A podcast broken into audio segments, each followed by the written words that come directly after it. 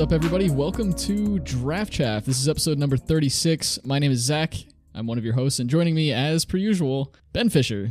Ben, how's it going? What's up, everybody? Welcome to Draft Chaff Podcast. This is episode 36, and joining me, not as usual, is Sierkovitz. Welcome. Hi, guys. Uh, thanks for inviting me. Anytime. We're happy to have you here. Uh, people in our Discord will know you as a limited data analysis, uh, someone that spend some time working with uh, 17 lands, crunching some numbers, putting some great graphs in our in our Discord. Is that what you would call yourself too? Well, that's what I aspire to, but um, probably I'm just a mediocre Magic player that uh, tries to relive the glory past from uh, my first time when I played Magic, and uh, I found my niche in looking at numbers and trying to figure out what's going on. I don't know if I would say anyone that makes you know day two of Arena Opens a mediocre Magic player, but on third attempt. We have to stress that very strongly so that the, the listeners won't get the idea that you just like push, push, push, open a pool, qualify next.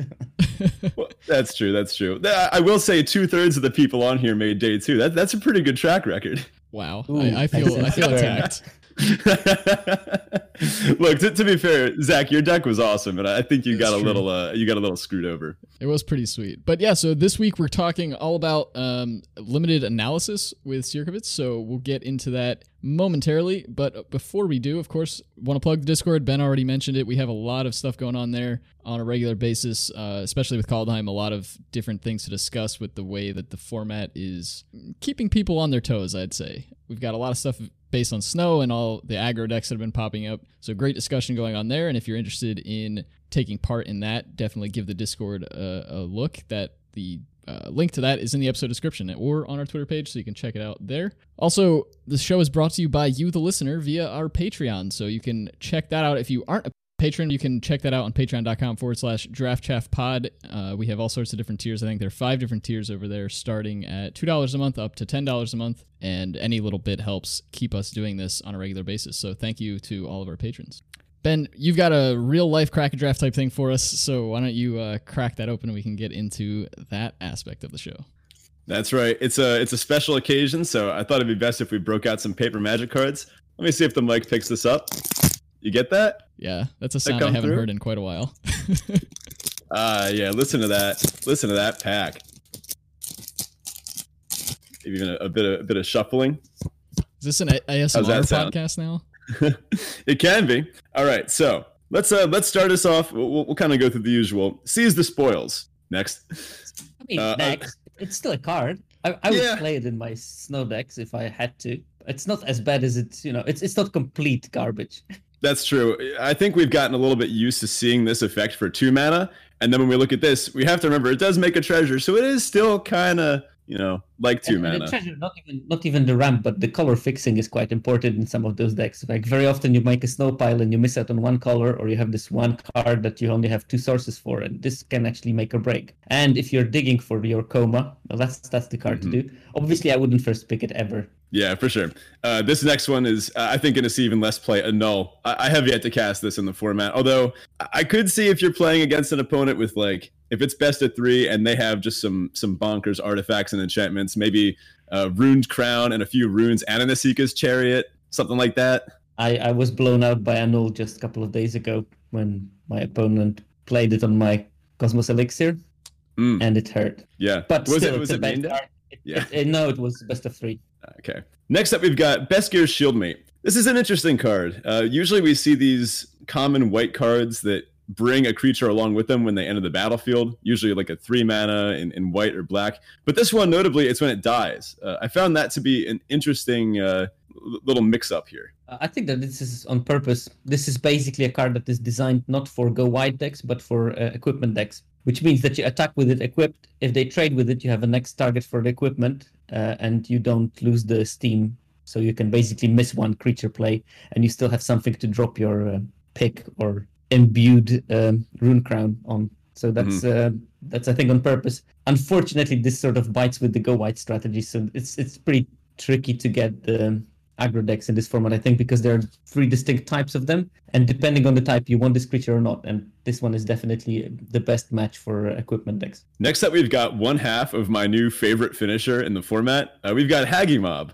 The finishing combo, of course, being Hagi Mob plus the uh, the Black Rune, Rune Mortality, which ju- can just really wreck an opponent's board. I, I still prefer my black rune on the dwarven hammer just to make sure that all the damage goes through.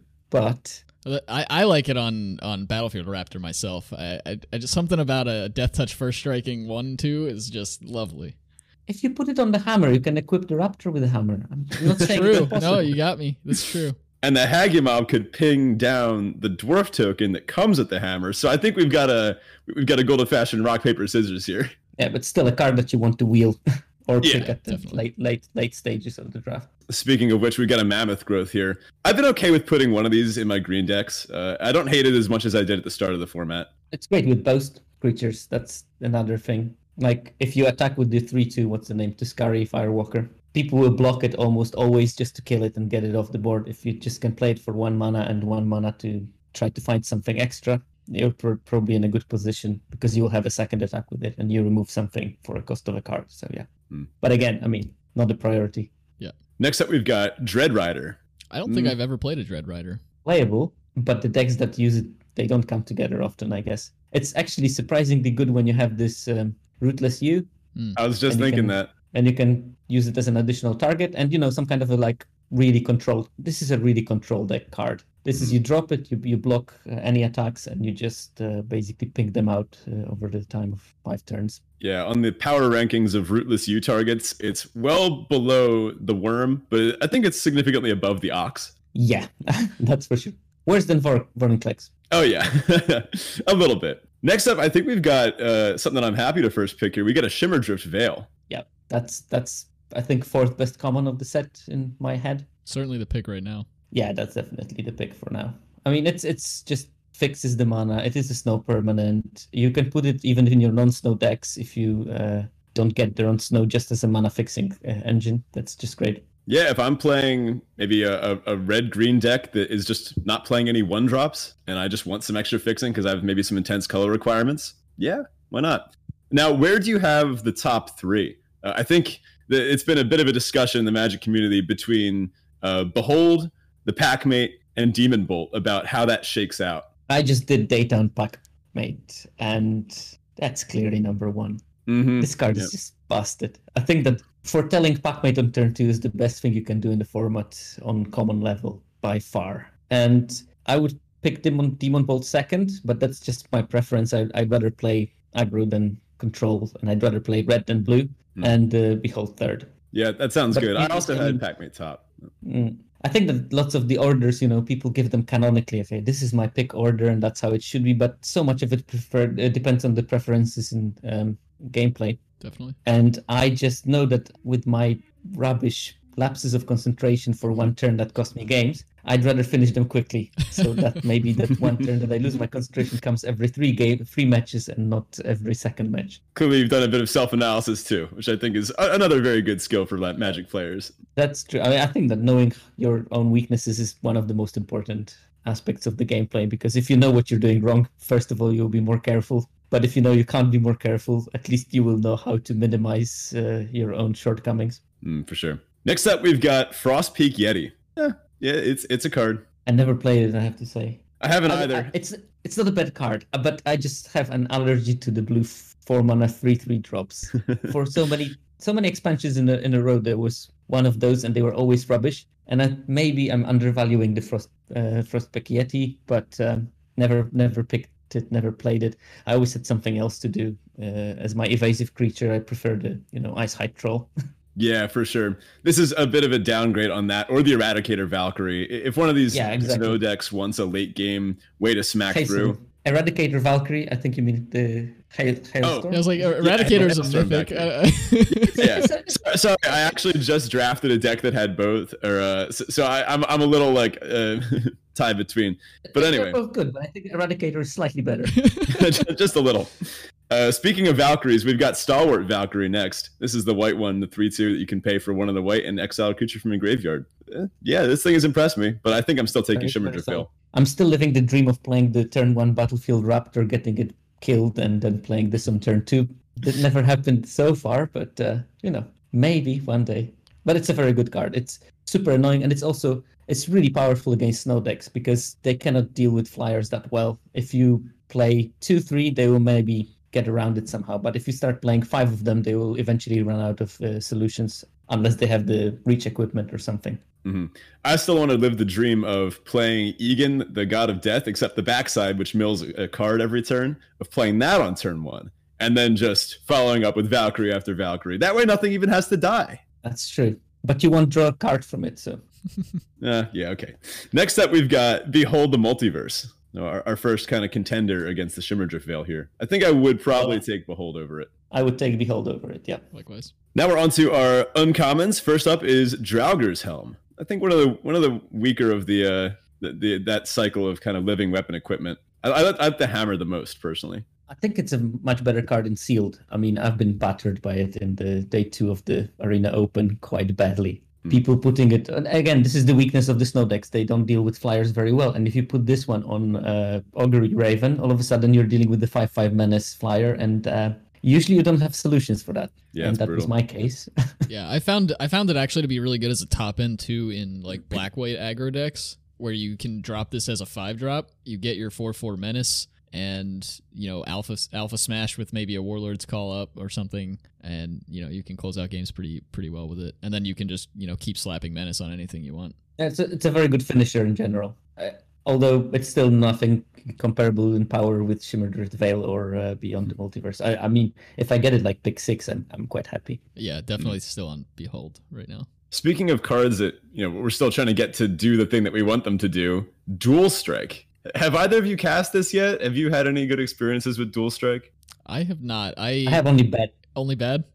yeah, I got. I was playing with someone and they had those foretold cards like for the whole game, and I built my board and I was pretty pretty pretty well ahead. They played some kind of a red blue um, giants, and I got dual strike into dual strike into demon bolt uh, at some stage, and uh, that basically was a plague wind in this case. But of, I would still not play it. I mean, it's just ridiculous the card. I suppose the dream is uh, you take Behold pack one and then you wheel this and you get to double Behold at some point. But I'm not even entirely sure that's good. Sometimes these slower decks want to be casting Behold on turn three or four when you just don't have the opportunity to do this kind of nonsense. I think that the, the rule that don't pick cards that only are good because of your other cards is quite a strong rule in Magics, and that's why I would avoid this type of effect. Even though it looks fancy when it works once in five times, you still have to cope with those four times that you don't play a Magic combo. Next up, we've got Niko Defies Destiny. This is the blue white saga. This is the uncommon. It, has got the foretell theme, but I find that sometimes even in my dedicated foretell decks, for as uh, infrequently as those come together, maybe you've got some Vega the Watchers and some other foretell nonsense. This is often the weakest card in the deck, and, and this usually doesn't make it. Yeah, I've seen it be good once. I never played it because I don't think that it just makes the power level that I aspire to in my deck. I've seen it good once when someone's playing Esper and they played this zero three guy that you can foretell any card in your deck, and they foretold like four of them. Then they played this, gained eight life, so they regained all the lost tempo, and then they hmm. started mm. spilling out whatever they foretold. That was the only case when I saw it good uh, uh, as being good, and uh, and still it was not great because the cards that they foretold didn't have foretell, so they couldn't even get anything back as the last chapter. Mm-hmm. Last but not least, for our rare, uh, it's okay. It's the Blood Sky Massacre. So this is the saga where the first chapter you get a 2-3 red demon berserker creature token with menace. Second, whenever a berserker attacks, you draw a card and lose a life. And finally, you add a red for each berserker you control, and that mana doesn't end as steps and phases end. It's a very good card. I like it, but I wouldn't first pick it. I think. I think I'm still on Behold. It's a great like thing that you pick on pick four when you're already a bit in the red or a bit in the black, and this one comes in, and you sort of okay, I know my second color right now. I can go berserkers all the way, and uh, and then it's great but you really want to be black red heavy on berserkers aggro deck. And i wouldn't want to dedicate myself to it in first pick because this deck doesn't come together very often because you need a certain density of two drops and black two drops are very poor. Mm, yeah i agree. I've found uh opening a monocolored rare or mythic to be uh, a pretty way pretty effective way to have a nice draft because there's so many of these powerful multicolored spells that you really shouldn't be taking pack one pick one but i think a lot of people still do the ideal start to a draft is you start with some some busted rare, like uh, ideally a green one, so you can wind up anywhere, but maybe like a Toski or an Esika's Chariot or something, and then you get past like a green red saga or a green white saga, and then you're like, okay, well, strong signal. Uh, I'm already in half the color, maybe around like you mentioned, picks like three through five or six even. Uh, and this tends to be a good way. So taking this early, not the best way to start off a draft. Just send it to someone down the line and cement yourself in other colors. And you see, especially that if I opened Waking the Trolls, I would have picked it even though it's multicolor because I'm not limited by that by any chance. Because I can put mm. it in my snow deck. I can put it in my red green aggro as a curve topper. That's there's plenty of things I can do with it. But this one really fits in one deck. It won't fit in the snow because you're not aggressive, so you won't get the full value of it. So this is not something that I would splash in my multicolor deck. While some other multicolor like Birds of Litiara is a perfect card to pick on the first pick because it will fit in the snow and it will fit in kind of some kind of simic, maybe non-snow archetype with several uh, changelings. And this one really has one plan and if you don't get on this plan, you just wasted your first pick. I'd rather have a safer thing like um, Demon Bolt, Starwolf, Packmate, and uh, and, and Behold the Multiverse. Mm-hmm. I think we're all pretty settled on taking the Behold here, which of course will just be fantastic in any blue deck. Or in any deck that has anything blue in it. yeah, for sure. Awesome. So that'll bring us to our Teferi Tibalt. If you're new to the show, this is the section where we talk about our previous week, what went well, what went poorly. So, uh, Sierkovitz, why don't you uh, kick us off with this one? So my Teferi, Teferi, my Teferi was we did this really neat analysis of um, how does the spending mana change the outcome of your games, and um, the graph that I produced from it was really sweet, and maybe you can put a link to it in the show notes uh, yeah, for posterity. But uh, basically, we showed the very clear trend that the more mana you spend, the more you win in a game. And you can show that across multiple turns. So even in turn three, when you spent a bit less mana than you could have, um, if you curved out properly, you're going you're going to have a much lower chance of winning. But later I did the same analysis, but I looked at um, the difference in mana spending between you and the opponent, and uh, this is also great. Like even if you spend one mana more than your opponent, you have a much better by turn three. You have a much higher chance of winning that game um, than if you're on parity. So that was quite a cool analysis. It worked out well, and it got like quasi viral I mean, yeah, there were a lot of people talking about it. Uh, I saw a lot of folks chatting on Twitter. My, I, yeah. I think I grew like uh, by by a quarter in my followers just because LSV retweeted it. So yeah, there you go. Very cool. Uh, so that was my that was my Teferi moment. My Tibalt was myself really. I mean, I was super excited to be on the second day of the Open, and um, I think I didn't play well enough. I, you know, you realize in this moment that um, I'm not a pro tour level player anymore, and uh, I need to reevaluate my gameplay. And mm, if I want to achieve more with playing, I need to work much more hard on on, on, on concentration and and staying 100% all the time, and and and mastering the arena. Um, you know, I mean, stupid misclick like going to blocks and you cannot activate an ability after that uh, cost me a game basically. Mm which was super annoying, especially that I knew that I have to activate that creature. It just was like I, I, I clicked over something quickly and, uh, and it cost me a game. Super annoying. You don't want to lose games like this by by by by, by silly uh, lapse of concentration.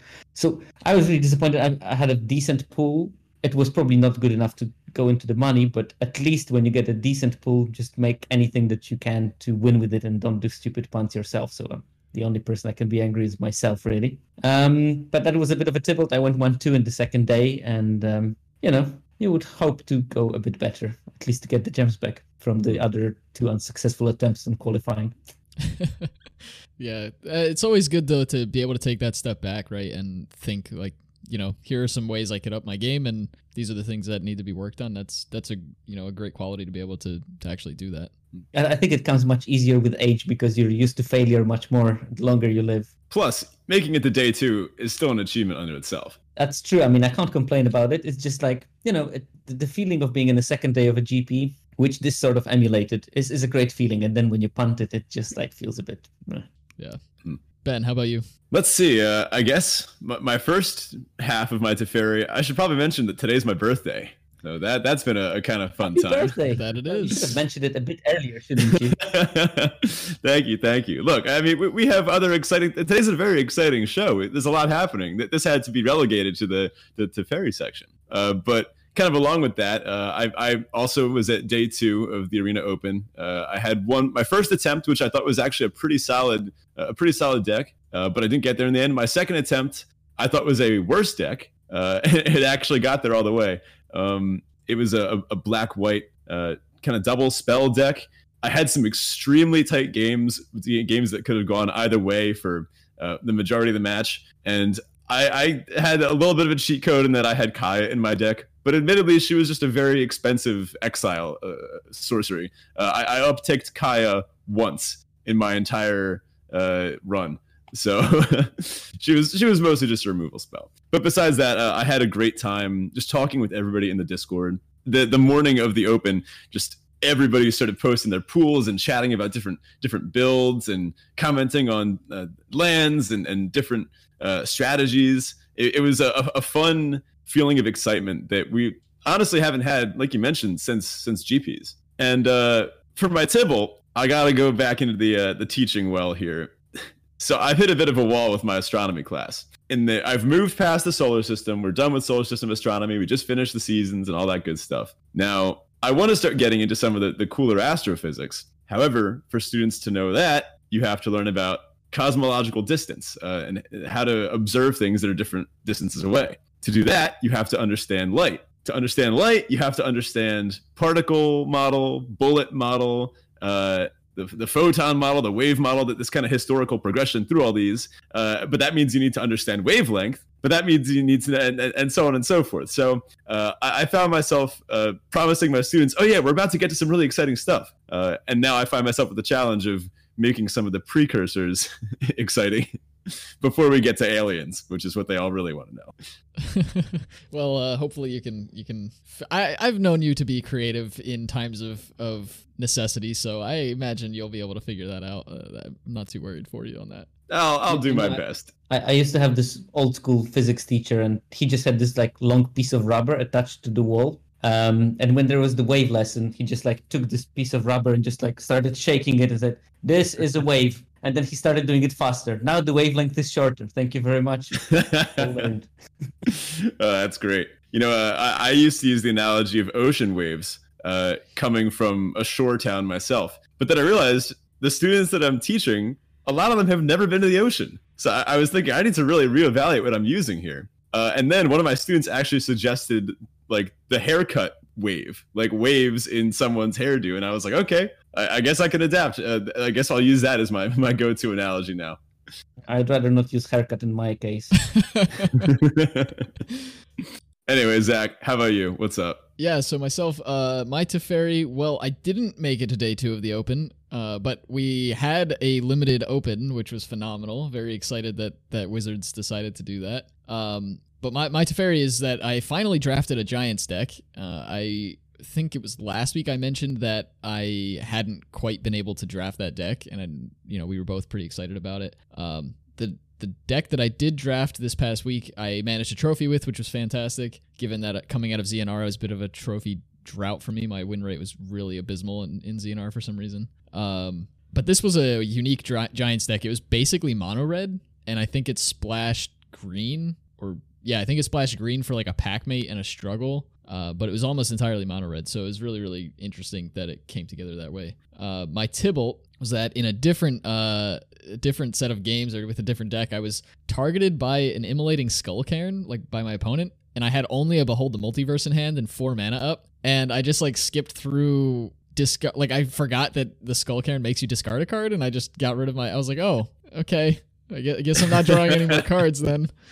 And I was already oh, like man. phenomenally behind in that game too, so it was just like, you know, one of those like like salt in the wound kind of things. That's brutal. And what the lesson is, always foretell beyond the multiverse. Yeah, absolutely. That's true. I think I want to have uh, at some point an episode about foretelling, just specifically because it's such a, a, fascinating, unique mechanic. The way you can say foretell, behold, and then leave up a disdainful stroke just provide so much flexibility. But I guess I'll leave that for another time. So we've got some listener questions this week. First up, Jinsook Boy asks, "What are some tips and tricks for getting to Mythic?" So I have been trying to hit Mythic pretty consistently, uh, so I, I, have a bit of experience. I can comment on this. Uh, I guess there's two big questions to answer first. Do you want to hit Mythic constructed or limited? And you know, there's a right answer to that. Obviously, limited is just you know the best. Uh, and then, do you want to make the top 1200 and stay in the top 1200 so i guess the, the first uh, answer to the first question is personal choice right uh, i think it does tend to be easier to hit mythic and limited because there's fewer players in general playing limited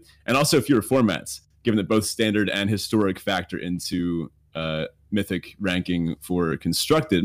And then, secondly, whether you want to stay in the top 1200 or, or try to make the top 1200 is a bit more of a mini game. Uh, I've made the Mythic 1200 all, but I think one or two of the seasons uh, that we've had it so far. So I found some ways to kind of game the system a little bit. I've noticed that uh, it's best to hit Mythic halfway through the month so that you wind up at around like 500 uh, at around the 15th. So I've noticed uh, that you tend to drift by 30 ranks a day if you're not playing. Uh, this is for limited. I cannot comment on constructed. I've not made top 1200 in constructed, only the percentages. Uh, in limited, I think my my record is 19th. Um, but I will say that if you uh, join earlier in the month, if you make it to mythic within like the first seven to 10 days, the drift can be within the 50s. Uh, so it can be even higher. And if you hit it too late, uh, maybe around the 20th of the month, you risk there being enough other people already in Mythic that you uh, will be too far down,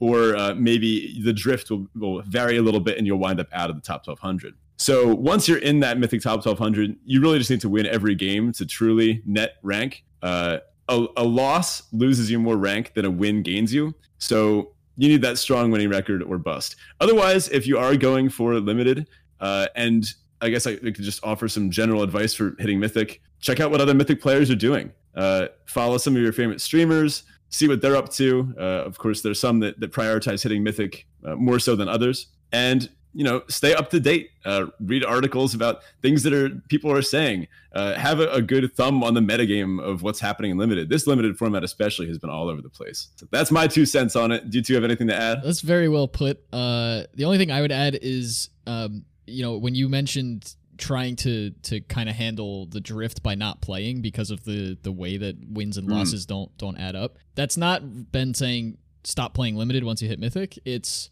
if you care about staying in the top 1200, maybe switch to traditional once you get there because traditional at the time of this recording uh, doesn't have a ranked queue, so you know you can still you can keep playing and you can play best of three, which I think is arguably better than best of one anyway, and don't have to worry about the drift uh, or losses affecting you in that in that aspect. Mm, uh, just one thing to add, I think that this month because uh, the next invitational is in sealed, the drift is much quicker. So um, I calculated everything. I got into my top 500 in Mythic and stayed there and calculated I'm probably going to end up around a thousand. But already today I'm like almost 1,100, so I'll have to crack a draft tomorrow and um, hope to get two wins in a row and just move myself out of the danger zone. Um, so it's a bit different. And don't draft tilted. That's a good yeah. advice because that's how you lose rank. Uh, when you had a bad day, just just figure out it's a bad day.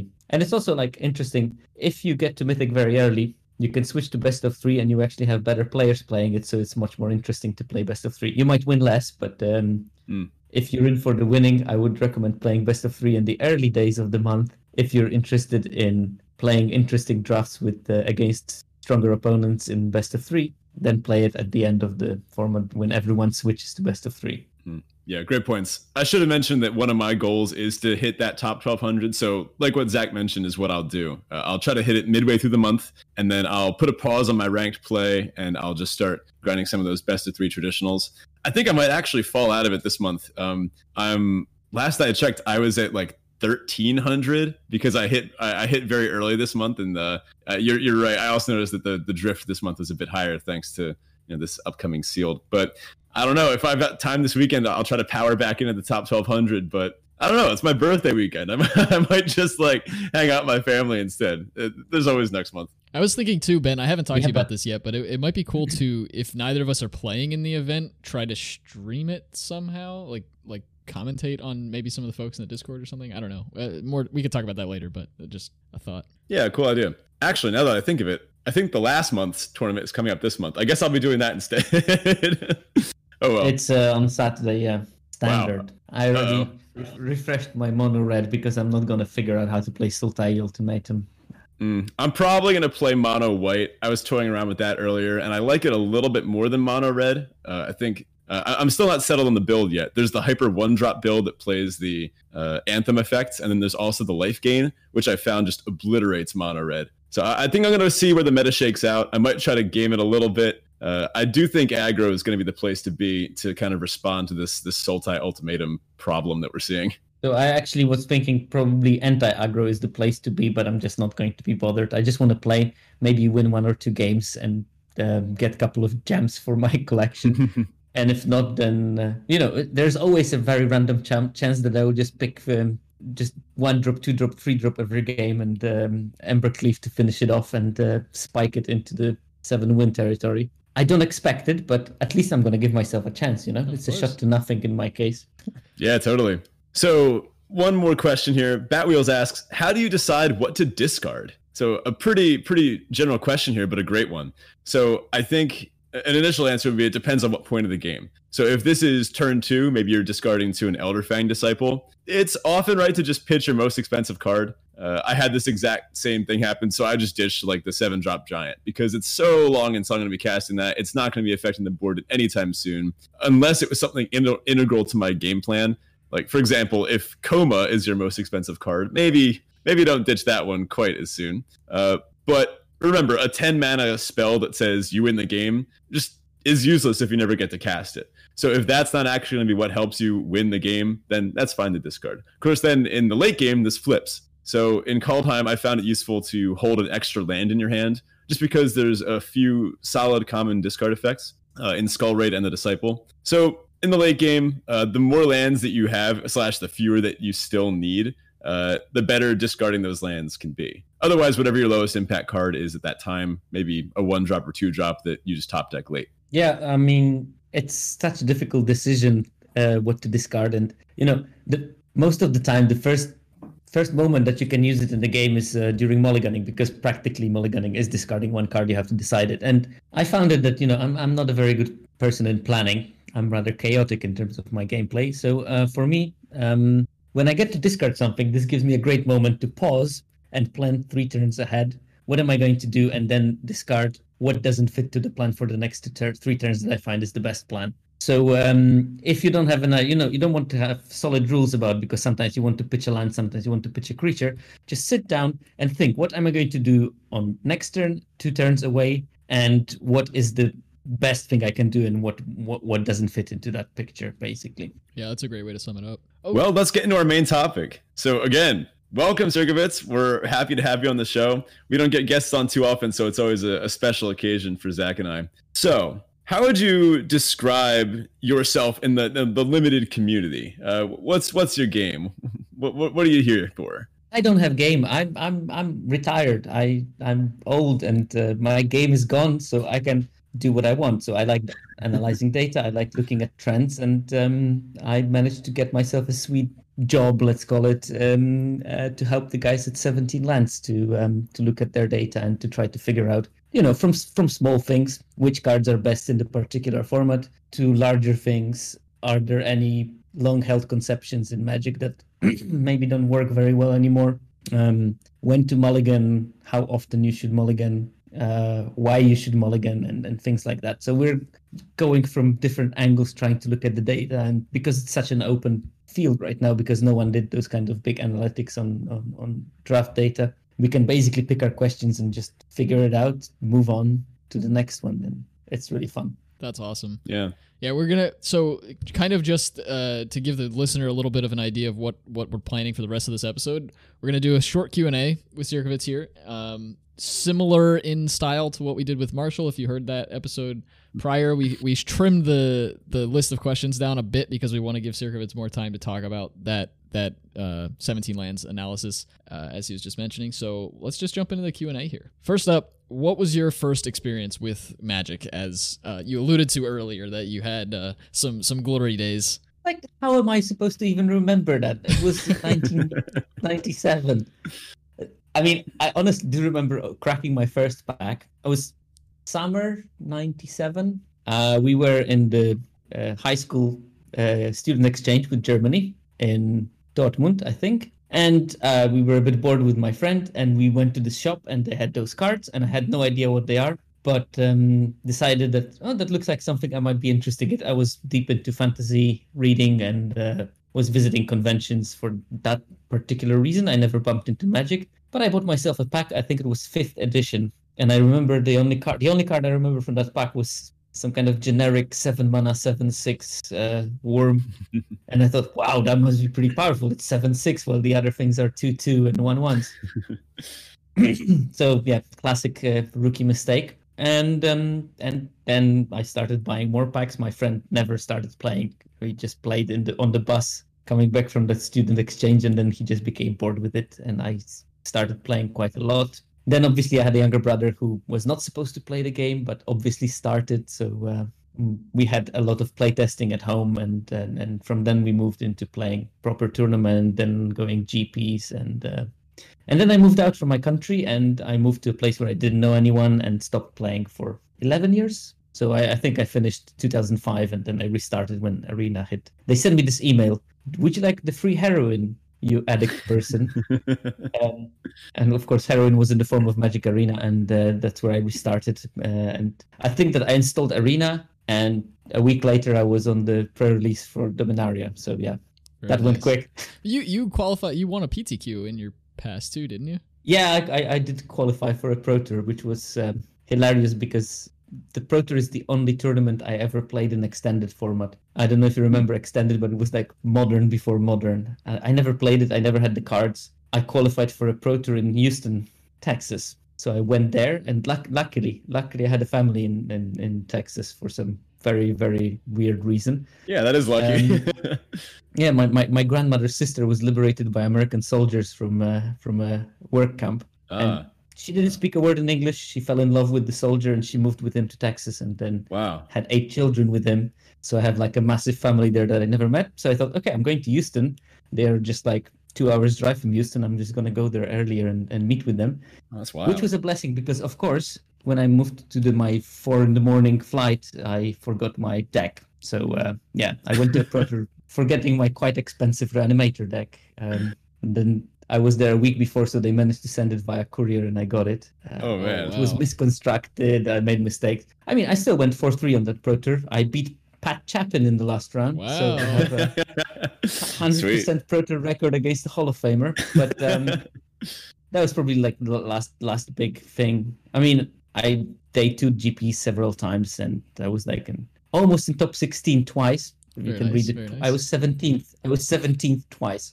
oh man. Which which is sad because that's two hundred fifty quid that um, yeah. uh, missed my way. But um, um, so yeah, I, I, played at a decent level, but you know, I'm never never approaching pro levels, but approaching like a solid grinder levels. You know, like regional end boss or things like that. Very cool and now you can make bank from arena tournaments from the comfort of your own home.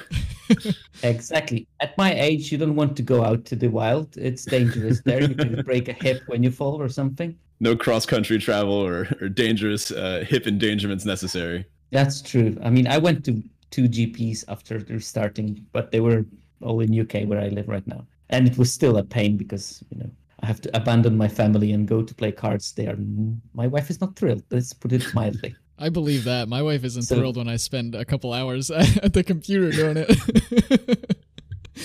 no, I, I, have a secret plan. I will teach my daughter how to play. Then she can go to GPs, and then I can have a father and daughter trip. There you go. Ah, uh, that, that, yeah, that's, that's different. Then, then, then she's the one that's participating in family life while we're going to yeah, Barcelona. Then, then she has to learn and she has to go to GPs too. Oh no no no! no. She, we're we're talking about a hopeless case there. We're, we're, she's a, she's a great person, but she's just not a gamer. That's that's it. That's fair. That's fair. So next up, what was your first favorite Magic card? My first favorite Cursed Scroll. That was the time. You know, like mm. my first first proper competitive decks were mono red aggros because that was easy thing to do, and Cursed Scroll was just such a great card because it provided that very down to earth uh, aggressive deck, you know, Mogg Fanatics and burn spells, it provided them with the long game. Because even if you ran out of your creature, you still had the Curse Scroll and you pinged them for two every turn. Curse Scroll, people don't know, and they shouldn't, because why would they? Is a one mana artifact. For three mana and a tap, you can name a card. Then opponent reveals one card from your hand at random. If it's the named card, you can deal two damage to any target. It's a good card. Even for today's standards, it would be pretty, pretty busted. So yeah, you basically ran out of your hand and at some stage, you were just drawing a card, using the scroll, playing the card, and that was it. Sweet. Uh, just for the last six damage. Yeah, it sounds awesome. That said, you've mentioned a couple of times so far that you prefer aggro type archetypes, but if you could describe your your magic playstyle in one word. Chaotic. I love it. um, or unfocused, depending. Do I have to expand on it, or just one word You're, enough? you're welcome to if you'd like. So I'm actually not even an aggro player per se. I'm a toolbox decks player. Mhm. Uh, it's and it's mainly because so the other card I could have told you about was Survival of the Fittest slash Recurring Nightmare combo, which was Mm. something I really loved. And it's because I don't plan well. And if you don't plan well, you better have answers ready when they are needed. And that's why toolbox decks are great. I, I like playing Amulet Titan for that reason because you just can search for the land that you need for that particular situation that you did not predict because you were too lazy to think about what the opponent is doing and solve it the problem as emerge. I, I use that strategy in life. I use that strategy in magic. It's not a great strategy. I would not recommend it to anyone. But hey, if you do that, you better come prepared to it with something that can so- solve it. And that's why I like toolbox decks. I also like tempo, where I basically have solutions to every problem in counter spells and aggressive things to not to have to be forced to make many decisions because the more decisions you're facing, the more mistakes you will make. In my case, at least. Yeah, So every time I try to play, every time I try to play a blue deck, that uh, like a deck that's you know an actual control deck where there's just a lot of interesting decisions you have to make. I find myself making a good number of mistakes. Uh, it, that, that- that's one of the, my weaknesses that I'm aware of in Magic. But you know, I just play the green deck instead. Whatever, whatever green deck or, or you know, turning your creature sideways deck. Yeah, I I I, uh, I can especially relate to the combo or um to the uh, the toolbox s a- aspect of this. Um, one of my all-time favorite limited decks or uh, constructed decks rather was uh, a homebrew green white toolbox deck uh, back in Shadows over Innistrad. Using I, I was so desperate for toolbox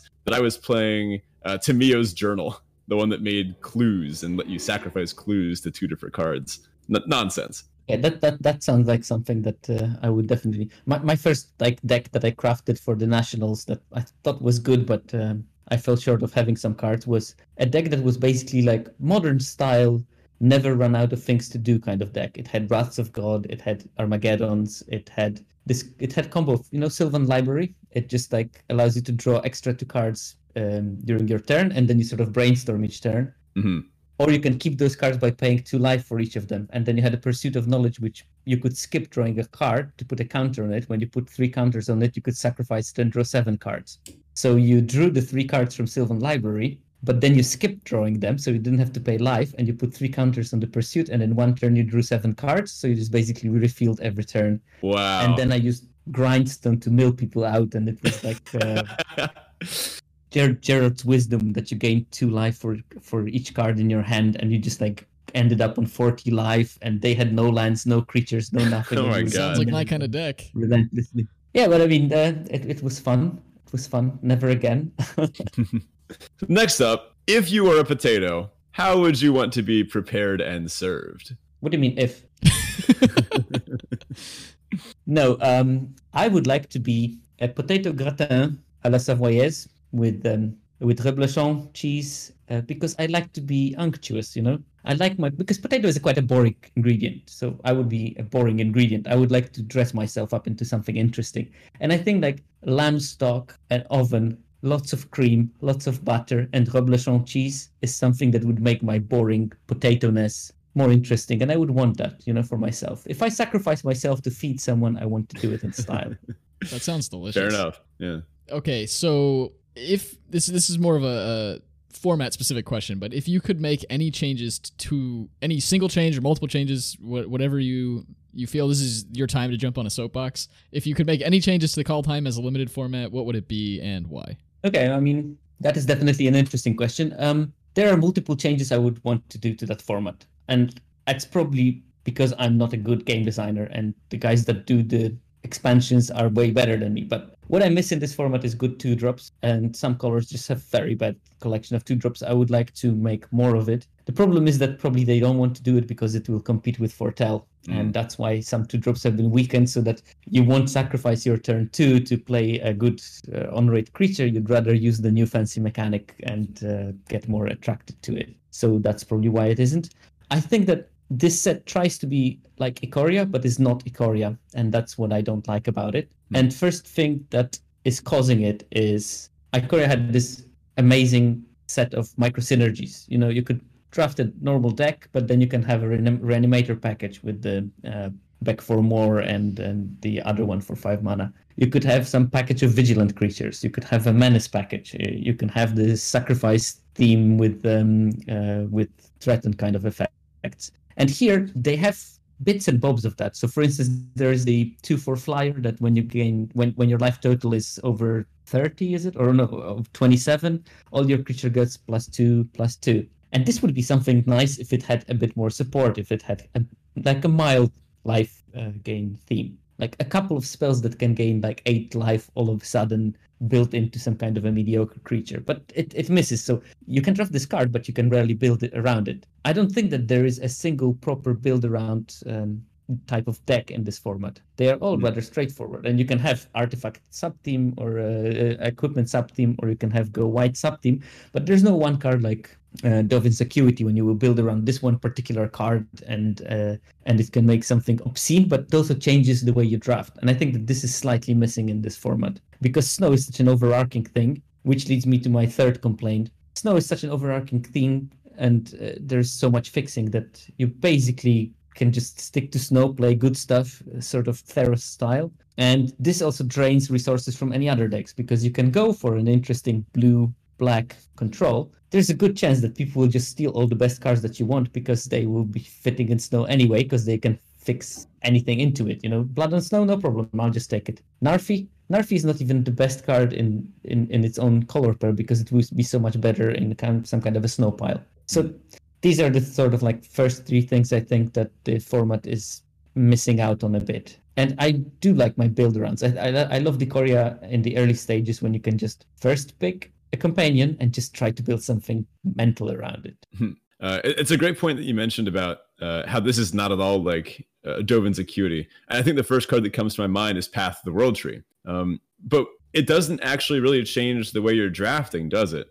Uh, you're just putting Path of the World Tree in the snow deck that you're already making. It's not like this is a card that says, I'm going to take some work, but you're going to get paid off. This is a card that says, I take virtually no work because you were doing it anyway, and you're going to get paid off. I sometimes put a snow covered plains when I have a Path to the World tree. Just because I probably missed the, my white source for the activation, but that's the Yeah. only really pain I have to go through, and I still can use that snow deck to activate my Icehide Troll or something. So it's not a big cost. It's not a build around. It's a card that fits in well into the archetype already, and it only also makes it better, and it does e- exactly the things that you want to do with it. So it's not a build around. It's a very good reward for being in there. That also gets reward from you trying to be there in the first place, and is going criminally late in uh, on arena as well.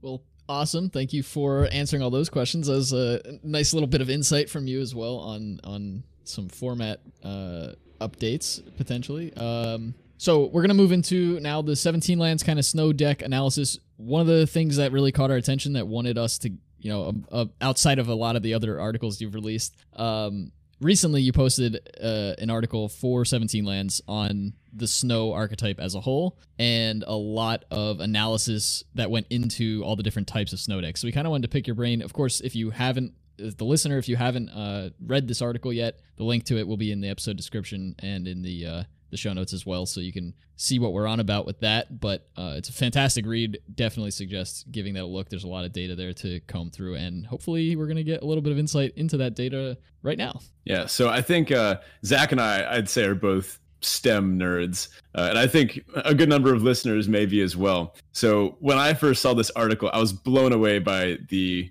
uh, significance of it and and how much time and, and effort had gone into this. So fantastic work on your part on this, um, and of course for, for other people that contributed to it as well. Uh, now, before we dive right into the article, I wanted to get a bit of background about 17 lands. So, what is 17 lands? People in the Magic community have been hearing about it. It's been growing in popularity. What is it? What does the software do? Uh, I downloaded it because someone told me to, but what am I really doing? it's basically a tracker, but um, you have many magic trackers. This one has a slightly different philosophy. So first of all, it's custom made for limited players. Uh, you won't be able to track your constructed games because uh, um, limited is superior, obviously. Of course. Um, therefore, the name 17 lens as the customary number of lens you should put into your any deck. And of course, my first analysis uh, for them was to show that actually playing 16 is better in uh, in I think it was uh, too many jokes have been had, but um, um, it basically tracks your games and looks at how you drafted your draft, what other people do, how do they play their draft, how you played your draft. So basically, it has a record of every game you played, and you can look play by play what happened in each turn. So you can track your own mistakes and maybe find some things that you would have done otherwise. Uh, uh, were you in that same situation again? So it gives you like a whole toolbox of analyzing your own data, and at the same time, um, the guys that run it, because I'm have to be very clear. I'm a contributor, collaborator. I, I work with the guys. I know them very well, but I never touched any code of that uh, thing with one finger that they are doing because um, the whole trick is to go into the arena logs and arena logs every well quite a lot of data and they had to figure it out by trial and error what everything does. And they expanded from just a simple tool where that shows you a metagame in limited which color combinations are popular um, how late do cards go. And they went the full length to actually analyzing. I'm, I'm, I'm just looking at the play-by-play data and i can check how beneficial it is to foretell something on turn two. And i can just look at the big data set with 100,000 games in it. And I look at all of them that had a foretell on turn two, and I can see the outcome. I can see how the game developed. So we're just entering like a completely new level of um, data analysis that I'm pretty sure that the next couple of years will bring a lot of content based on looking at particularities of um, of our habits and what we do wrong and what we don't. Um, so it's done by dedicated people, and um, the important thing is that everyone that does anything for 17 lands believes that this data belongs to the people. Mm. So it's not a tracker that um, we want to track something, get your data, use this data for our own benefit, and then you can see your own analytics, but nothing more than that. This is basically to aggregate the community-wide data and, and, and then try to share it with people because we think that it's cool to share the data with people. So yeah, hope yeah, that's that, enough. That's awesome. Yeah, that, that's huge because you know as um, as somebody who's analyzing data, right? The the more uh, samples you have, right, the larger your population, the more accurate your your results are, right? You can make more significant kind of statements on on what you're analyzing. Oh yeah, definitely. This is the this is the thing that this is the thing that we will always lose to pundits in terms of uh, data analytics and magic because we will need a week to get data, a couple of days to analyze it, a couple of days to write it down, and then release it. We're already approaching the second week of the format when most people are just like, well, uh, I did my drafts. I'm, I'm tired of it. I'm not doing anything else. Well, a pundit comes on the day one and say, well, I think that this card is good, this card is good. And don't get me wrong, most of the time they're right. It's just that they're right for good intuition. And whenever they are wrong, just the world moves on. It doesn't matter that much. When we want to try to analyze it in a proper systematic way and, and see what common misconceptions do pundits make, for instance, or what common misconceptions do players make. And uh, this thing takes time, and we just are always like a couple of weeks behind the news cycle. But it's still, I think that for the, you know, the, the blessing is that if it was in the real world, um, it would be tra- tragic because that's what science is basically doing. We do our analysis and we do our um, uh, experiments, and then someone comes on TV and tells you, "Well, I think that this is better," and you don't have the data yet, so people just listen to the first person that goes on TV and claims something sensational. Mm. But luckily, in Magic, lots of people are quite data oriented and they respect um, the data. So even if we're a bit late, we still might get some interesting insights to some people that are willing to listen. Yeah, Yeah. very cool. So I wanted to kind of highlight the fact that 17 Lands is also, like you mentioned, a full draft tracker and a full gameplay tracker. So I think it's just absurdly cool that. Uh, I mean, on top of all this other stuff, if I wanted to, if I had a game where I wasn't sure about a play, I can just pull up 17 lands, go to the uh, the draft log, click on my game that I was playing, and send it to Zach and be like, "Hey, dude, do you think I made the right play here?" Yeah. Yeah, no, exactly. I mean, I did it several times already. That I felt that probably I could have won this particular game if on the particular fork of decision making I would have turned the other way. And I just went back. I looked through my um, data and um, I analyzed it myself. I asked a couple of friends for for an opinion, and then we came to the conclusion I made a mistake. But you know, lesson learned. Next time. I mean, I, I want to say that next time I won't make the same mistake, but um, I'm not the kind of a person with fool me once. So uh, I might do it again, but you know, maybe third time, maybe third time I'll catch it quicker. yeah, le- learning happens eventually, right? And you know, don't underestimate the possibility of making some really cool turns and then showing them to your friends because they can still watch the re- you force Oh, them to watch the replay. Maybe we should make like a capacity to make it into gifts so that you can actually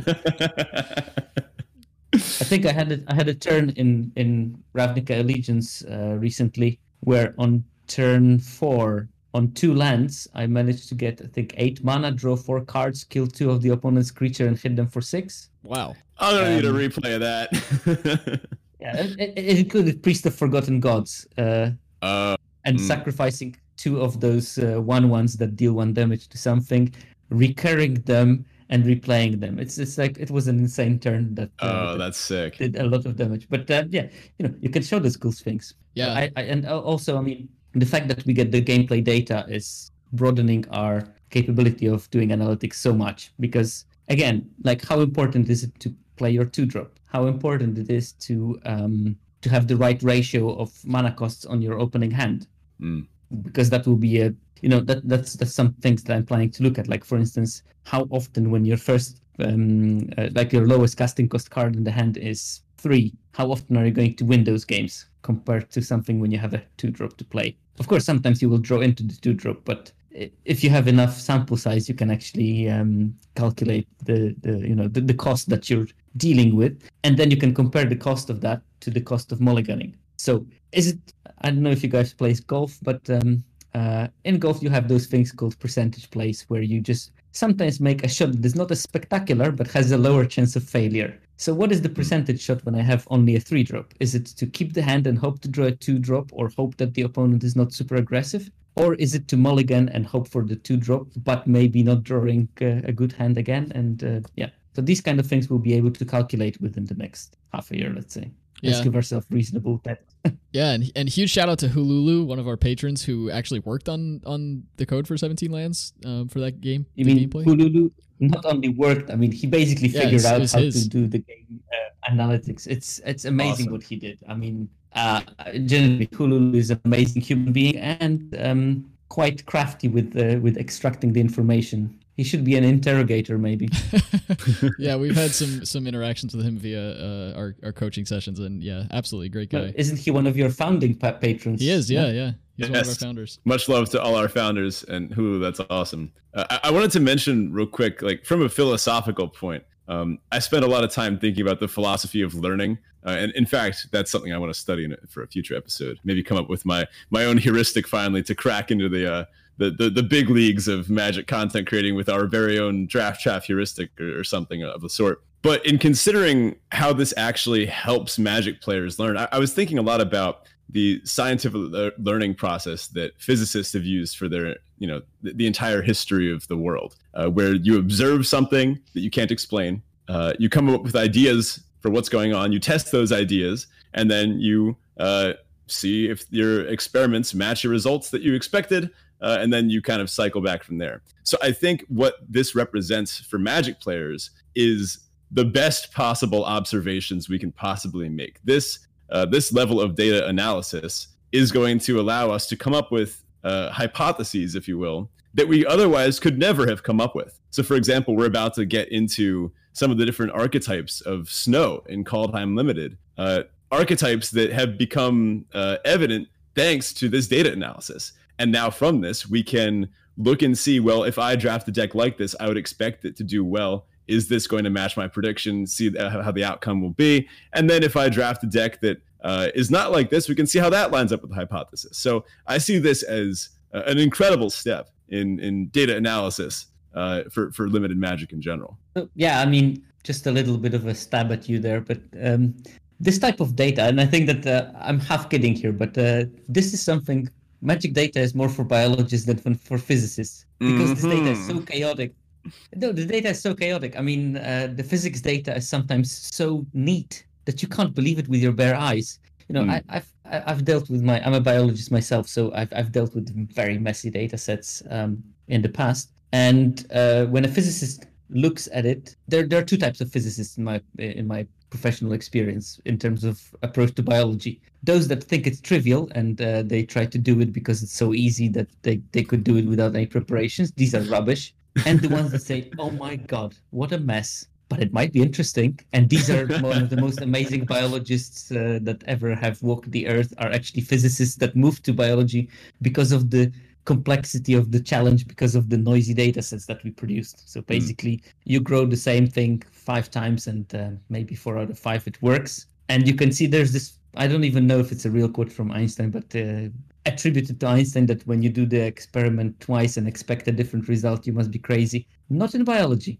In biology, that's very much the case. You want to do it multiple times so you actually can be sure of your findings. And I think that um, Magic the Gathering data sets are a bit like that because on top of random, well, not not random, but at, on top of the differences in the deck builds, you have difference in level of play. You have difference in play style. You have difference in plan that the players are using. You have the just the random thing of what you drew in the particular deck in a particular game, and you also have the different level of opponent quality. So all of these things create a lot of noise in your data sets. And to look at it, and for already a long time I've been thinking about it, biology framework uh, in terms of analytics is pretty good because we have to deal with the same problem. We have like thousands of different species of organisms living in an ecosystem. You have hundreds of them interacting. You have uh, changing environmental condition. You have uh, small small changes that of seasonality, different uh, different light uh, exposure between the experiments that you run in July and uh, October.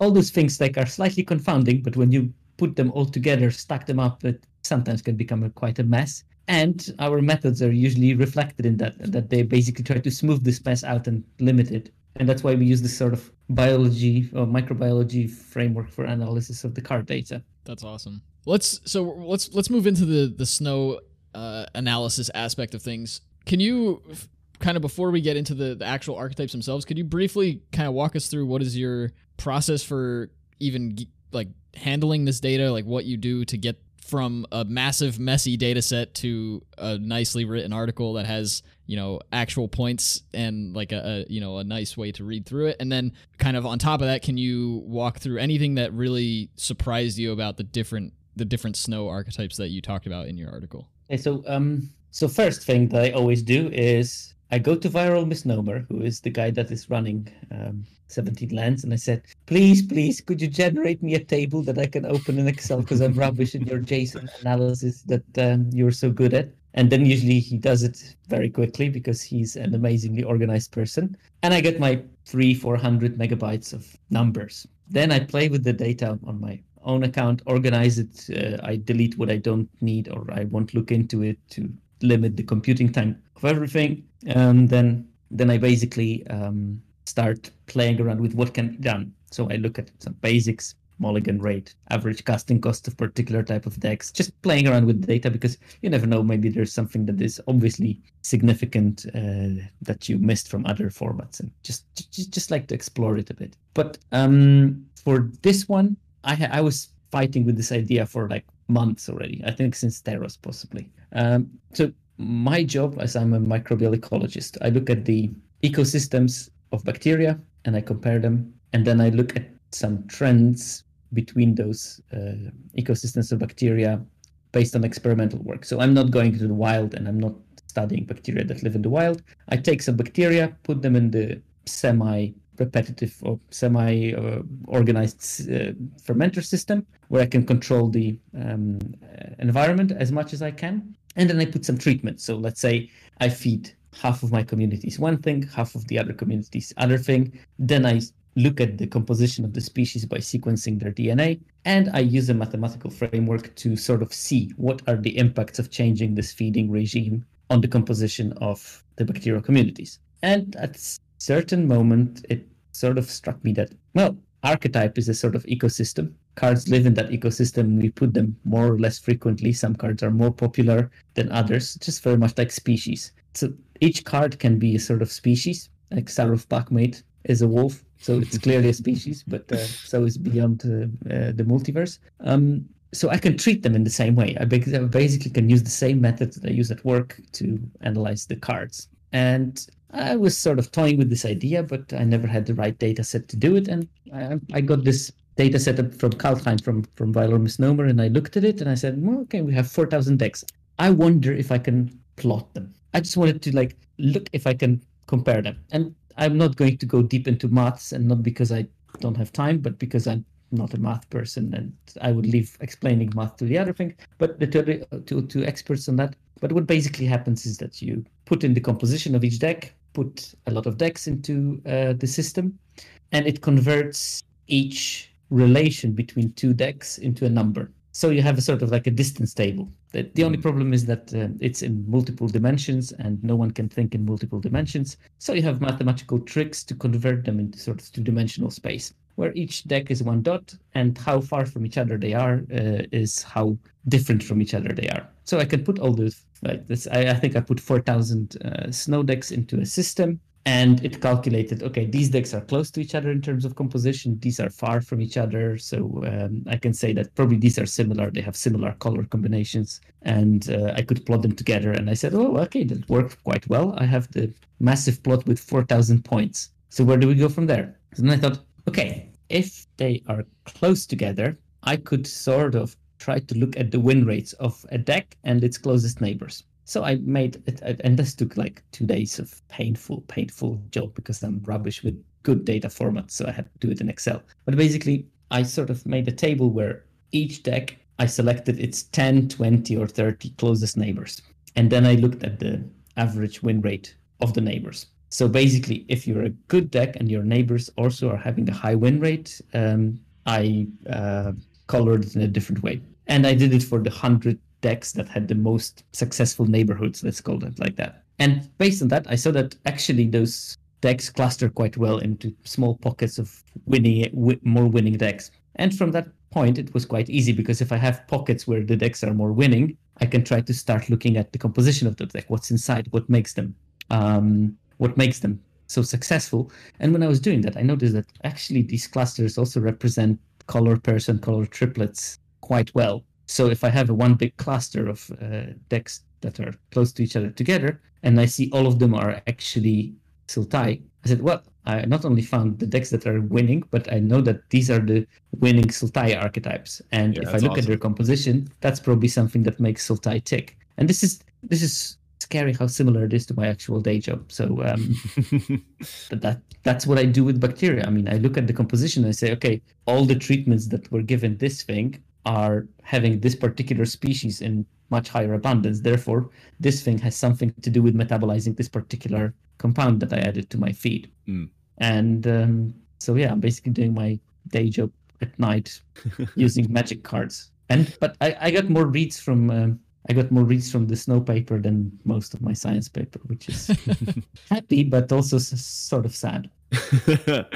I mean, just taking a look at the article, I, I think um, one of the most significant graphs that, that I see here is your wind heat map with the snow decks and then the accompanying best snow decks. Uh, so for those that, that uh, are checking out the article, it's a, a little less than halfway through, where you can see very clearly grouped these uh, these decks by color combination, um, which I think is just just awesome to see. So to spend a little bit of time on these decks, um, I guess we can start with uh, with Simic. Is there anything you noticed about the Simic deck that, that might go against conventional wisdom? Anything interesting, unique? Um, I think that you know, Simic is sort of like when you look at all the cards, and I mentioned most of them. It, it, it looks like a quite a straightforward deck. It's it's not fancy at all. I mean, people think somehow got the concept that uh, those snow decks have to be multicolored and dirtly, and then they try to splash anything. But actually, those successful Simic decks they have quite little splash. Hmm.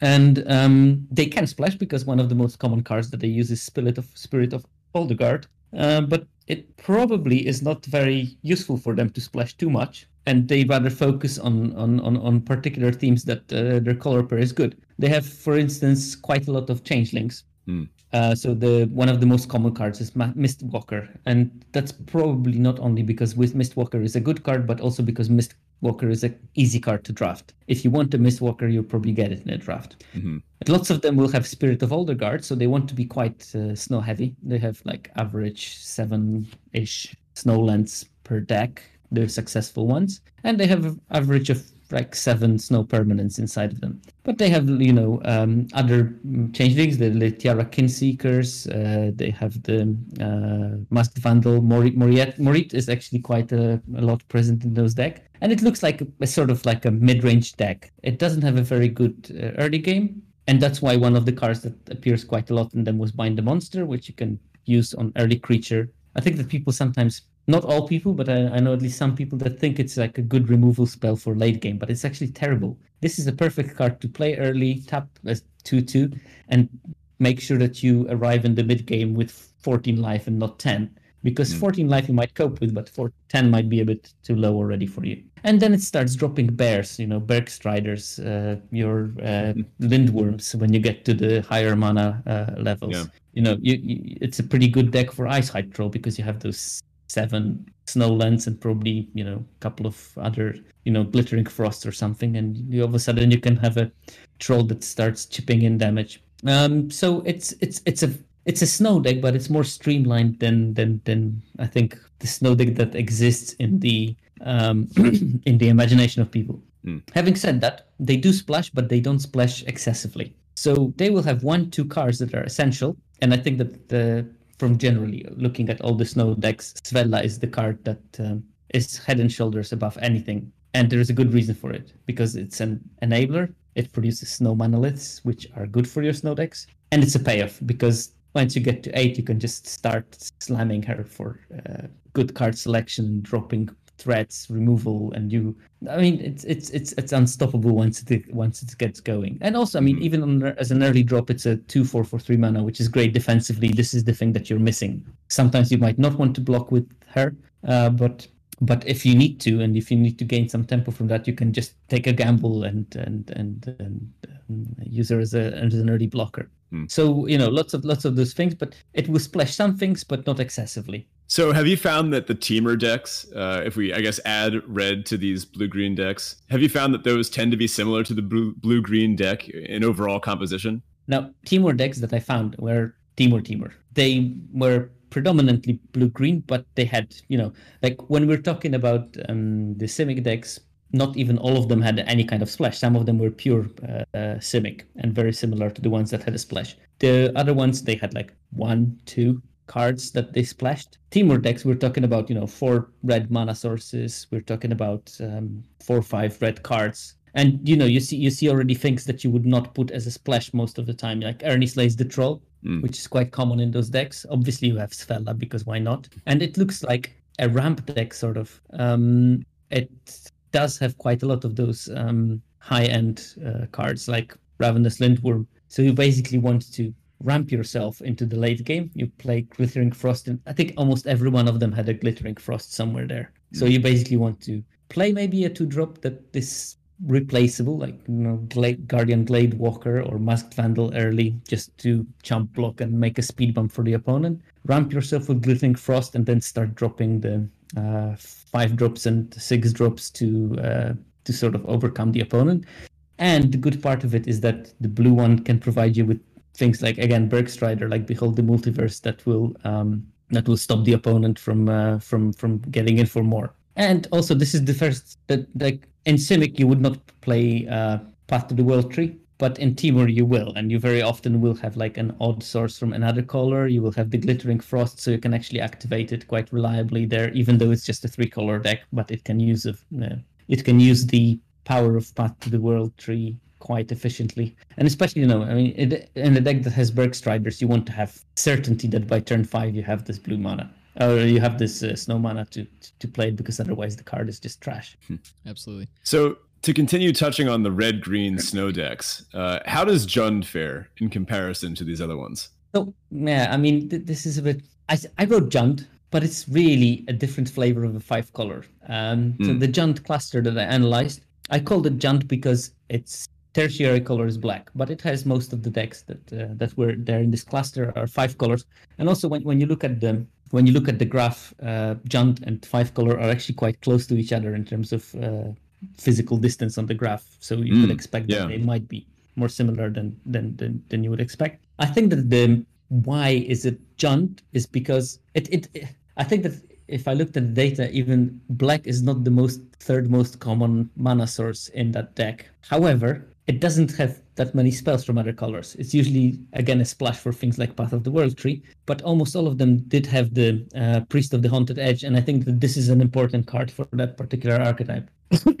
Sorry, you basically have your red green aggro package, and you make it stronger by adding this Priest, which is a very early blocker and later removal for uh, pushing through your damage. It can deal with the things that the snow decks don't deal very well, like um, flyers, for instance. It can remove them mm. quite easily because they usually don't have that much toughness. So even on three lands, you can easily ping them out. And you can have the package of uh, your traditional green-red aggressive cards that uh, become better with snow. So I mean, Svella, Ice, uh, Icehide Troll. I think Sculptor of Winter is pretty good in this uh, um, archetype because you can, you know, turn to Sculptor of Winter into turn three path and maybe something else, maybe a Priest of Haunted Edge, so you can double spell it already on turn three. Or you can play t- turn three Spirit of Aldergard and then get your mana up to the bigger things. And of course, what is good about those decks is that um, those cards do not show up in the analysis because they are too rare for that. But any good rare that fits your game plan that you open goes in because the cost is almost zero. That's why I can splash white because if you open Kaya, you just put it in. Why not? Mm-hmm. If you open Burst of Litiara, it just fits the deck. Okay, it's maybe more simic, but you can still put it in there. You have the mana capacity for doing that. So the flexibility for you know uh, getting the good bombs, especially in pack three, is is is there. Oh yeah, maybe one thing that is um, happened there in quite a lot of those decks is that they can actually use the Grim Draugr quite well. Mm. And you know this this is not a card that you will be thrilled to have in your deck. But I played like a Jundi kind of um, snow deck, and uh, I blocked a Lindwurm with my Grim Draugr and killed it because you can. Hmm. So you know, yeah. for a three drop, killing a six six, that's that's a good deal. Okay, you have to invest some mana, but most of the time in the late game in those decks, because you ramp so much, you play Glittering Frost, you have so much mana that you don't know what to do with it. And if if the worm is a problem, then the Grim Draugr can solve that problem. And if they are on low life, they have to double a 3 2 and it kills two creatures. So, you know. Mm. So, taking a look at the Sultai area on your, your best snow deck win map, uh, it looks like Sultai is a little bit further away than, than say, Jund or Five Color, uh, or even some of the, the, the more um, like blue based ones. So, uh, thoughts on that? What, what did you find with the Sultai lists? So, Sultai is what I think that, or at least what I hope that Wizard planned for having as a blue black control. This is a a much more controlling archetype than uh, than the other ones I described so far. And um, this one will want to be a bit more dirty. So this one is the this is exactly the deck where you want to put your Pilfering Hawk and Narfi, uh, the Betrayer King, uh, into. You want to use all this uh, blue black synergies uh, from Snow but they are not good enough when you just put them in the blue black because you don't have access to enough snowlands and you don't have uh, access to enough fixing and ramping. So you put the standard green package of glittering frost um, um, maybe you know sculptor of winter maybe you know mask vandal to, to deal with any kind of threat that appears on the board that is not the creature that you can remove. Mm. and you just build like this kind of a grindy uh, sultai deck. I think that this is an archetype i didn't find that um LSV was talking about uh, in limited resources was the I'm looking for the color combination. Ah, red, black, blue. Come on, which one is that? Grixis. Grixis, yeah, exactly. He said that there's Grixis snow, and I didn't find it in my data and the winningest winning um, clusters doesn't mean that it's not there. It might just not be my analysis is not powerful enough to detect that particular cluster. But oh, I think it's LSV. Is, you know, he can win with anything. Um, that that is also true. That's something you have to keep in mind. Good players win with decks that you won't be able to win with. I'm not talking you personally, but us. humble mortals. Um, yeah, yeah. But I think that this is this is very similar to what he described. It's just that instead of the red um, um, bolts and um, and um, for Frostbite's package, it has instead the sort of green ramp uh, package and uh, a couple of big creatures that let you stabilize. Like again, Lindwurm. As you can see, I mean, if you if you read the article, quite a lot of those cards are appearing in multiple archetypes as the common things because they are good or they are available quite a lot. But uh, this one is definitely uh, the most grindy version of that um, uh, snow archetype. Also, I mean, this is the perfect perfect deck for Icebind Pillar. You just want to tap for multiple turns and, and, and wait until you deploy something super big. So you touched on the five color archetype a little bit already. Did you have anything else that you wanted to add to that? like the uh, the strictly five color, I guess you could call it. Yeah, the the the, the, the most five color. I think that um, like first of all, you just want all the best cards um, Mm. from the snow package. But when I say best cards, oh, and also maybe I should mention it, but both the Sultai version and the five color versions were significantly heavier on snowlands. You need like eight Yeah. to nine snowlands to play this kind of deck successfully. When I'm talking about good cards in those uh, archetypes, I'm talking about every single card that lets you survive the early game. I'm Mhm. talking Demon Bolt. I'm talking Sarulf Packmate. I'm talking um, uh, Path to the Tree that trumps you. I'm talking Frostbites. Frostbites are great in this deck because they are both heavy and land, so it will deal free damage. Reliably, and also it can ping this two-two that uh, is annoyingly killing you while you try to, you know, assemble some kind of a majestic late-game combo. Priest of the Haunted Edge, just perfect because uh, again, early blocker, later big removal. Yeah, And just, Mistwalker like- too, that kind of thing. Oh, definitely, definitely. Mistwalker is just a great card in my opinion. It's, it and it has some really cool interactions that uh, that you can find later. I mean, did you know it's a dragon, so it makes your boast uh, cheaper if you have the two-two with first strike. Mm, how Uh, about that? uh, yeah, no, no. I mean, I, I I had I had a sort of like a Temur version that had also Magdadu, uh, the dwarven thing. So first of all, it was a dwarf, so it was a two-four all of a sudden. Second of all, once I had my uh, shapeshifters produce a lot of uh, treasures, I could sacrifice them and find any other shapeshifter from my changing from my deck because they are oh dragons. wow. Oh, that's So I was putting them on, and um, yeah, and then and then of course they made my boast almost free, so I couldn't like make a five five dragon for uh, for two mana by, by attacking with the guy that cares for dragons and boast. So yeah, th- th- th- there are some interesting interactions with Mistwalkers that maybe are under uh, appreciated. But again, um, this is the thing that in all those snow decks, from the analysis at least, it looks like you should be focusing on. Um, it's not as much the late game things, not as much the bombs. It's the capability of staying along with the game that makes them winning. I would rather have a snow deck with three frostbites and a couple of good early blockers and a lindwurm than to have a deck without those two drops, but with the Vorinclex and Kaya. Even Hmm. though those are very powerful cards, I'm going to lose more games, but not being able to survive long enough to cast them. yeah. So that's the thing to look at it, and that's generally the main conclusion I had in my head uh, when I was looking at the data. I don't know if I actually managed to confer that conclusion through my writing, but uh, that's the idea I had.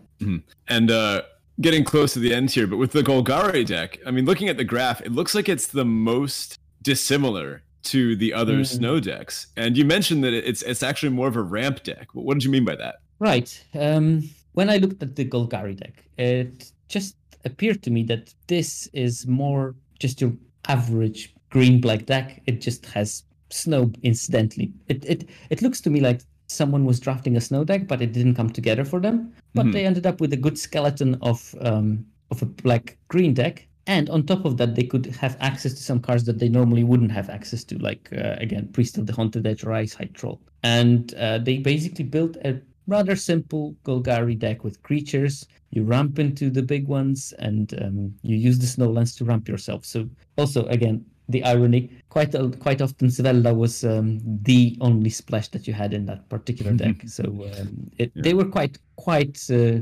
Golgari. So maybe people were splashing one two cards in those. But usually one of one the, the, one, one of those cards was Svella. This card looks like to a mythic uncommon to me. It's just um, a game changer, and, and and you can see. And a couple of times I think that the splashes were uh, red cards that um, um, that are just strong rare. You know, I'm talking Immersturm Predator and stuff like that. And you can see like okay, they- they're quite far um, from Jund, but the, one of the closest archetypes that is Jund. So the, the, the black part of it, uh, the red part of it was sometimes added, and which you can't see from my graphs, but I of course know because I analyze the data. There are just those smaller clusters between Golgari and Jund that are also Golgari, but more more likely than not also have a slight bigger splash of red in them. So it seems like there is a continuum when sometimes those Jund decks that are five colors really uh, come together, and sometimes they don't, and you can focus on a more streamlined Golgari build with maybe a couple of red cards splashed in.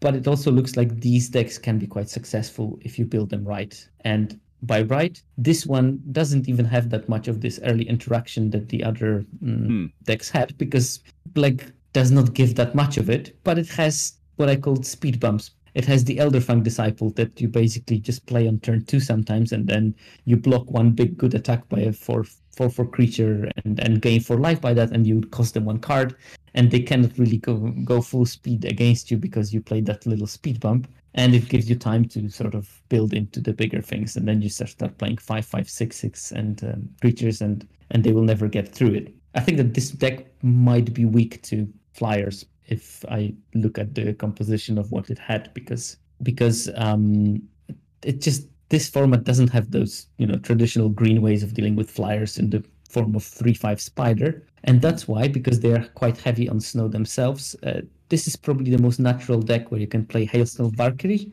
And i think that if i was trying to go this kind of golgari way i would pick the hailstone valkyrie over the icehide troll because Mm. these two cards do basically the same but the valkyrie can actually stop the flyers from killing you so it's Yeah. uh, quite useful in that aspect and i think that if i would go this way i would also be quite quite quite happy to pick up the elven bow Last but not least, let's touch on the Gruul archetype. So, funnily enough, this is, I guess, where Svella belongs? Question mark. I mean, it's a red green card. I guess it should go in the red green deck. Uh, how did Svella fare in the shit up Gruul decks? So I think that this is like the data discovery. I mean, I'm sure that someone had discovered this archetype before because clearly there are decks that are played, but I don't think it's been um, widely talked about. And I think that this is the like best kept secret of uh, drafting in Kaldheim, in my Hmm. opinion, looking at this data at least, because these decks were amazingly successful. I mean, when I look at the cluster of those decks, that's basically almost exclusively trophy decks in the in, in that particular area.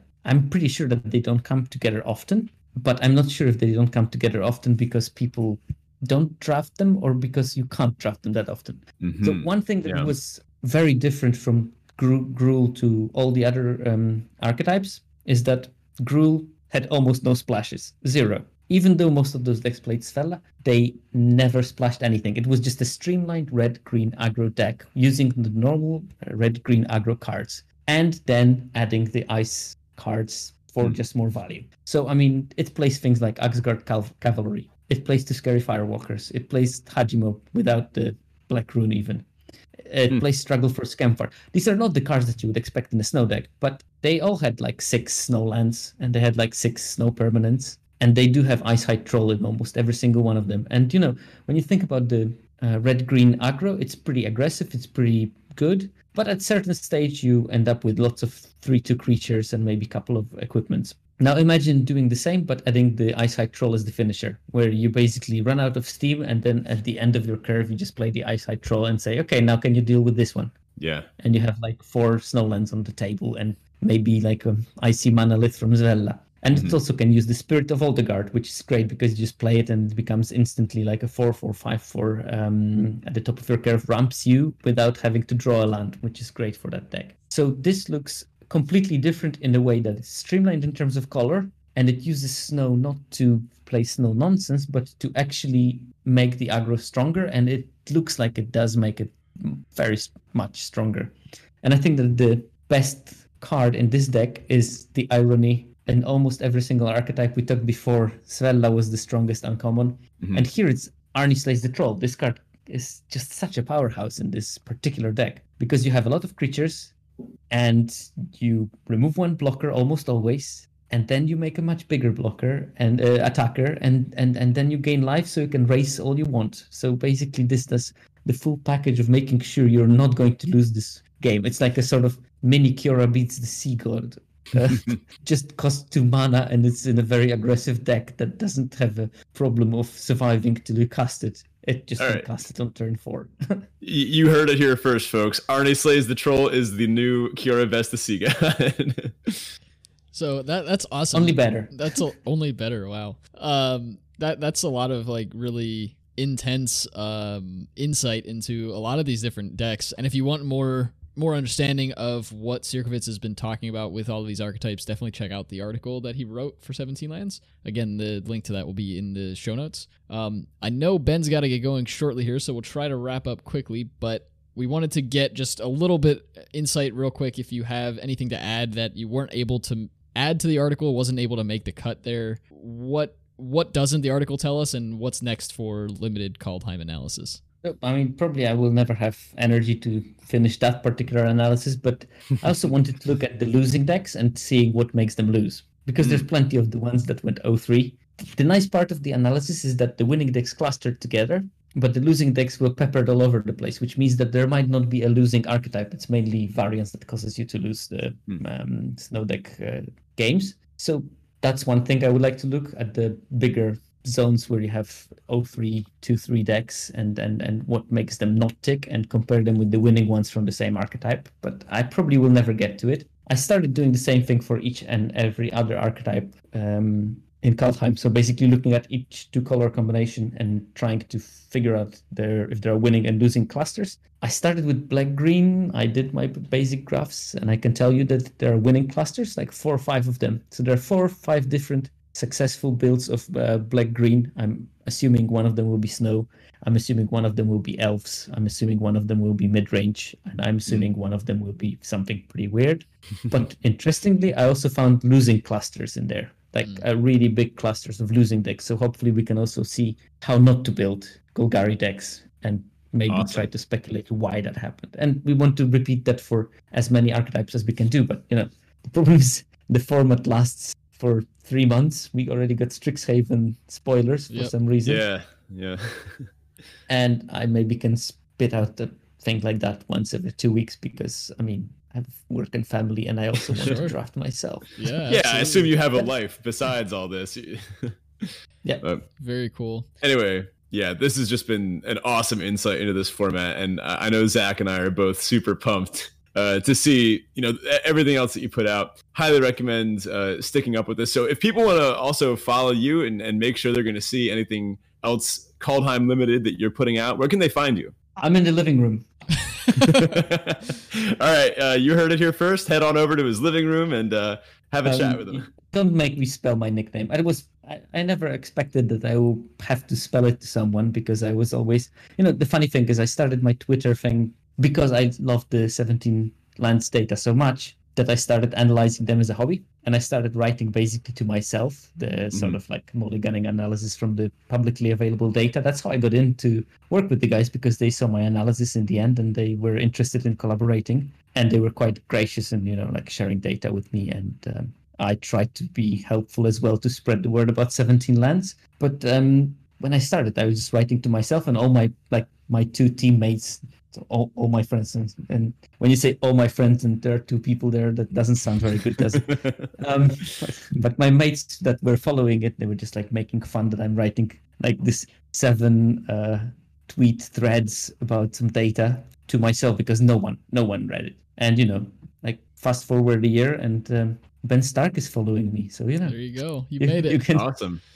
Writing to your drawer can actually yield results. And you know, the, the the thing is, I never planned it because that was not my ambition. I just wanted to do my hobby, and I think that's the right approach Absolutely. if you want to do, be a content creator, you just like really want to do it. You just don't have to plan that I want to conquer the world in, in, in five years. Yeah, Yeah. that's also a great way to burn out if that's your motivation is to like, you Mm. know, reach a million people right away. You're just never gonna continue. So yeah, that's that's a great uh great insight there as well. So long story short, we can find Sierkovitz at uh, on Twitter at Sierkovitz. The link to that will also be in the episode description, so he doesn't have to spell it out for you. Exactly. And trust me, my surname is even worse to spell. So I'll take your we'll word take your word.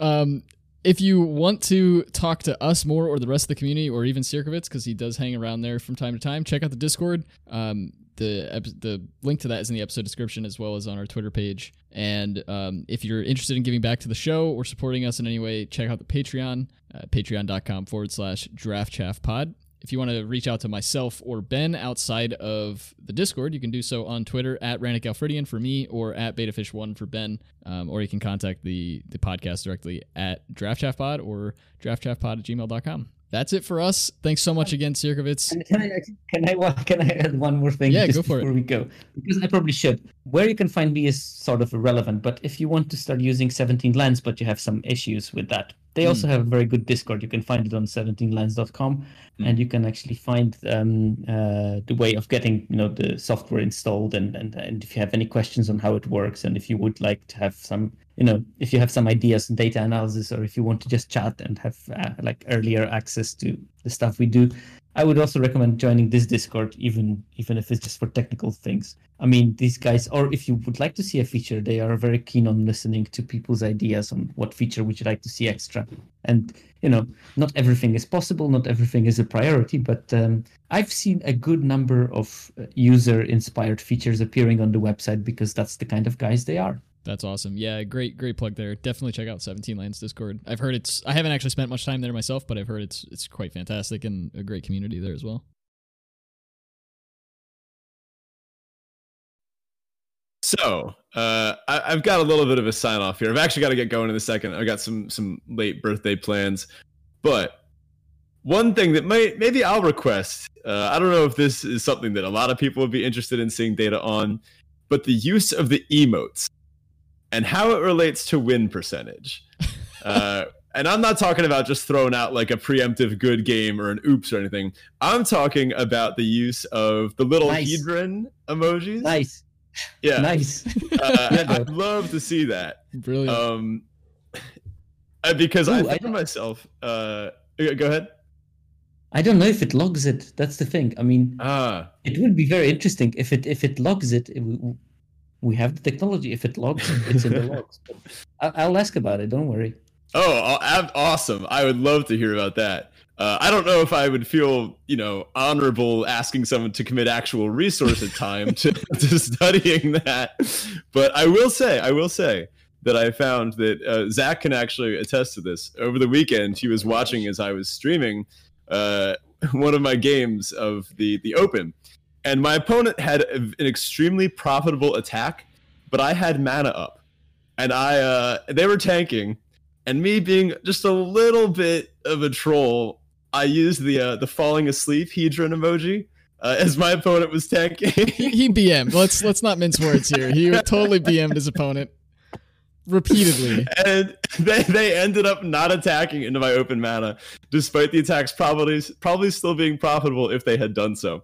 So uh, I ended up going back to win that game, which I, I otherwise would not have. So I can say I'm a solid data point in that analysis if it ever ends up going through.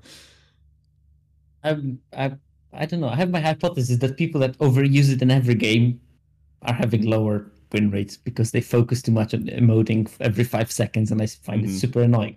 However, a carefully positioned emoji, just in the right time, just to create doubt, is not a bad thing.